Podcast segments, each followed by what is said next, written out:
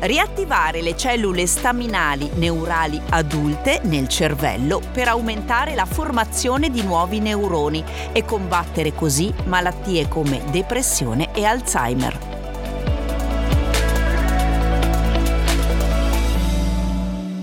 Sono Daniela Faggion, sono una giornalista e quello che state ascoltando è davvero il podcast che racconta le innovazioni e le scoperte di oggi per aiutarci a immaginare la salute di domani.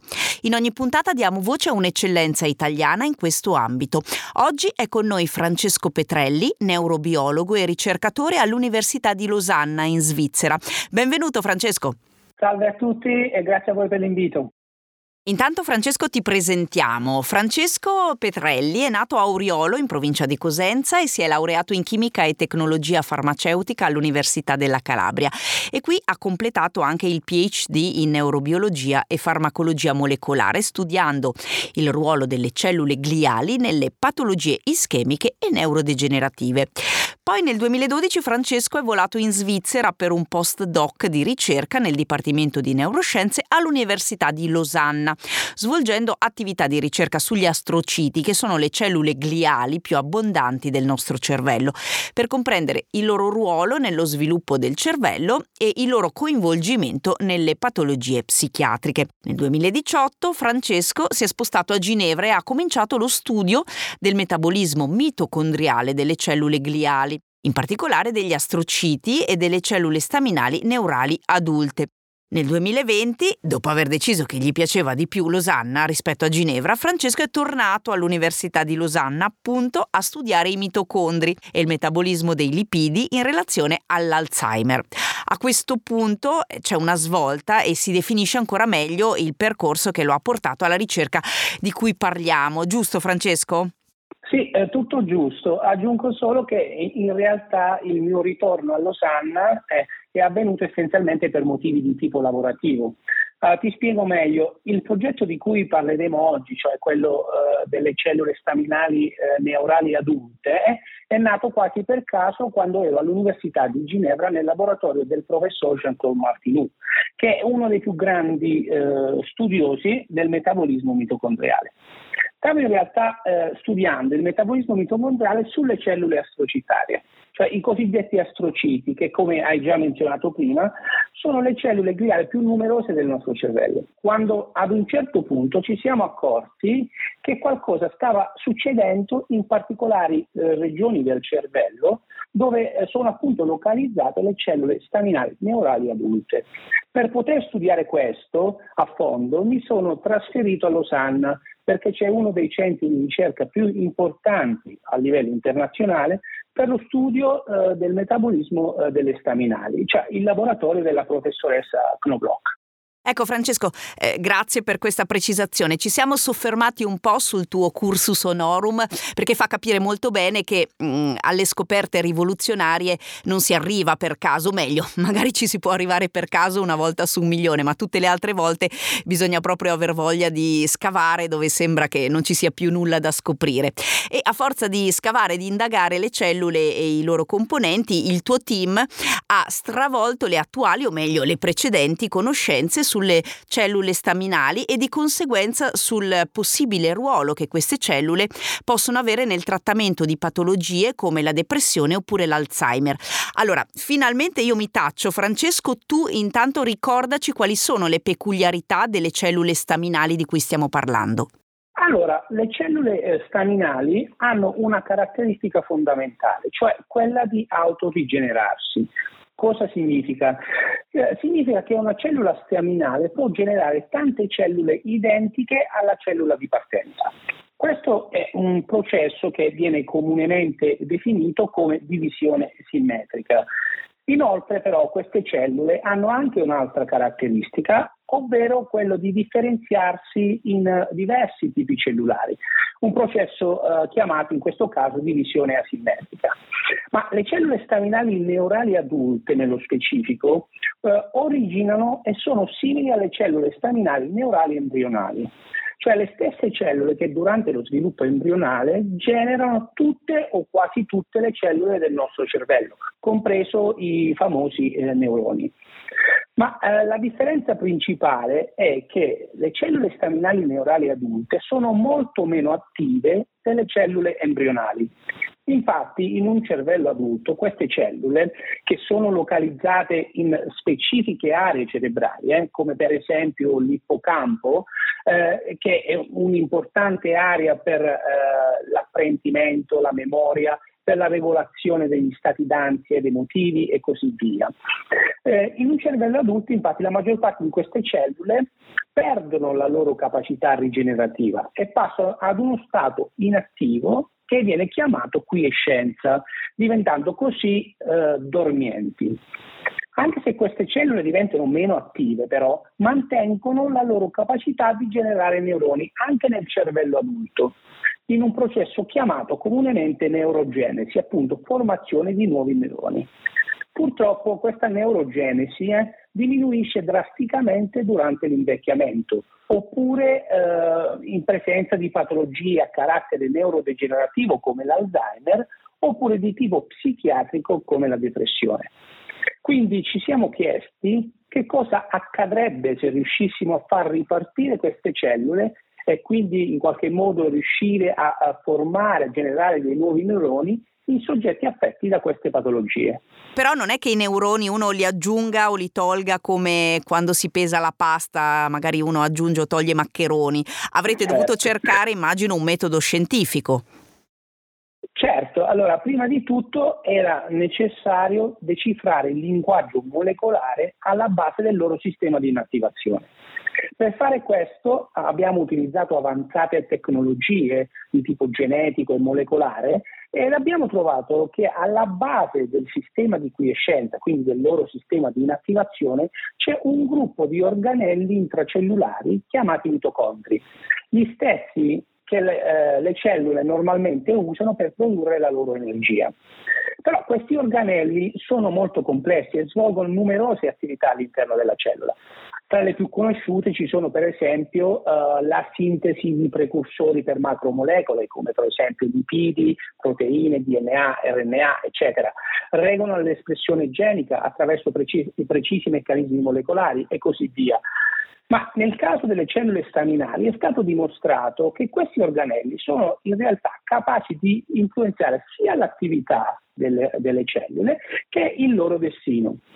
Allora, in questo modo, modulando il metabolismo mitocondriale, siamo riusciti a riprogrammare l'intero metabolismo delle cellule staminali neurali adulte e riattivarle, in modo che fossero in grado di generare nuovi neuroni nel cervello adulto. Bene, come avete fatto a riprogrammare il metabolismo delle cellule, quindi a riattivarle? Allora, per diversi anni, quindi per circa quattro anni, ci siamo concentrati sul piruvato, che è una molecola importantissima per tutto il metabolismo cellulare. Questa molecola viene normalmente trasportata all'interno dei mitocondri da uno specifico trasportatore chiamato MPC, che eh, deriva dall'inglese significa Mitochondrial Pyruvate Carrier, e um, tramite questo trasportatore il piruvato uh, viene trasportato nei mitocondri sia per produrre energia, ma anche per regolare una serie di complesse reazioni biochimiche, come abbiamo già detto, fondamentali per la cellula. A questo punto volevamo capire cosa succede nelle cellule staminali dormienti quando si blocca il trasporto di questa molecola nei mitocondri. Inibendo l'entrata del piruvato nei mitocondri, abbiamo praticamente forzato la cellula a utilizzare vie metaboliche alternative per appunto sopperire alla mancanza di piruvato nel mitocondrio. E che cosa è successo? Allora, è successo che le cellule dormienti del giro dentato dell'ippocampo si sono risvegliate da questo stato di torpore. Eh? Per essere più precisi, queste nuove vie metaboliche intraprese dai mitocondri ehm, che normalmente sono utilizzate dalle cellule staminali attive, hanno fatto sì che eh, potessero riattivare queste cellule eh, generando così dei nuovi neuroni. Ok, fammi capire se ho capito. Allora, avete bloccato la proteina che trasporta il piruvato mitocondriale, che è una molecola fondamentale per la produzione di energia all'interno delle cellule.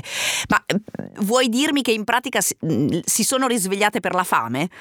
Allora, più che per la fame, eh, direi che eh, abbiamo cambiato dieta a queste cellule. In pratica le abbiamo costrette a utilizzare altri cibi, altri substrati metabolici che normalmente usano le cellule che sono altamente attive.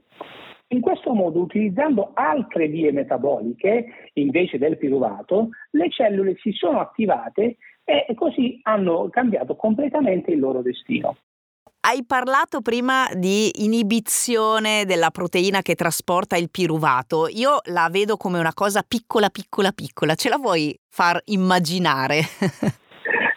certo. Allora, per inibire il trasportatore del piruvato abbiamo in realtà utilizzato due tipi di approcci eh, differenti. Uno di tipo molecolare farmacologico, cioè abbiamo utilizzato una piccola molecola eh, che si lega al trasportatore e non permette più l'entrata del piruvato.